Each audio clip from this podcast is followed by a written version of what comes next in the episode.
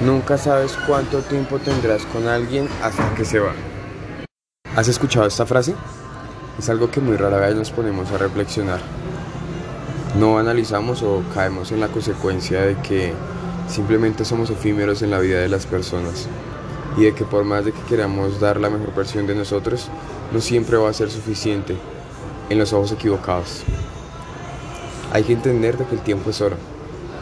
Como el tiempo es oro, hay que saber valorarlo como la piedra más preciada que tenemos. Nuestro tiempo, nuestros minutos, nuestros segundos.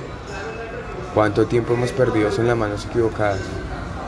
O simplemente cuánto tiempo nosotros hemos gastado haciendo cosas que no nos suman nada positivo a nuestra vida. Es algo que simplemente hasta que no te pones a reflexionarlo no lo entiendes y que a veces tienes que cambiar todo en tu vida, hacerle un revolcón total para poder entablar una mejor relación contigo mismo. Simplemente es algo que hasta que tú no lo vives, no entras en el papel de hacerlo realidad. Un verdadero cambio para nuestra vida, nuestro espíritu y de pronto un nuevo amanecer. Bueno, quedará en el olvido esta conversación inédita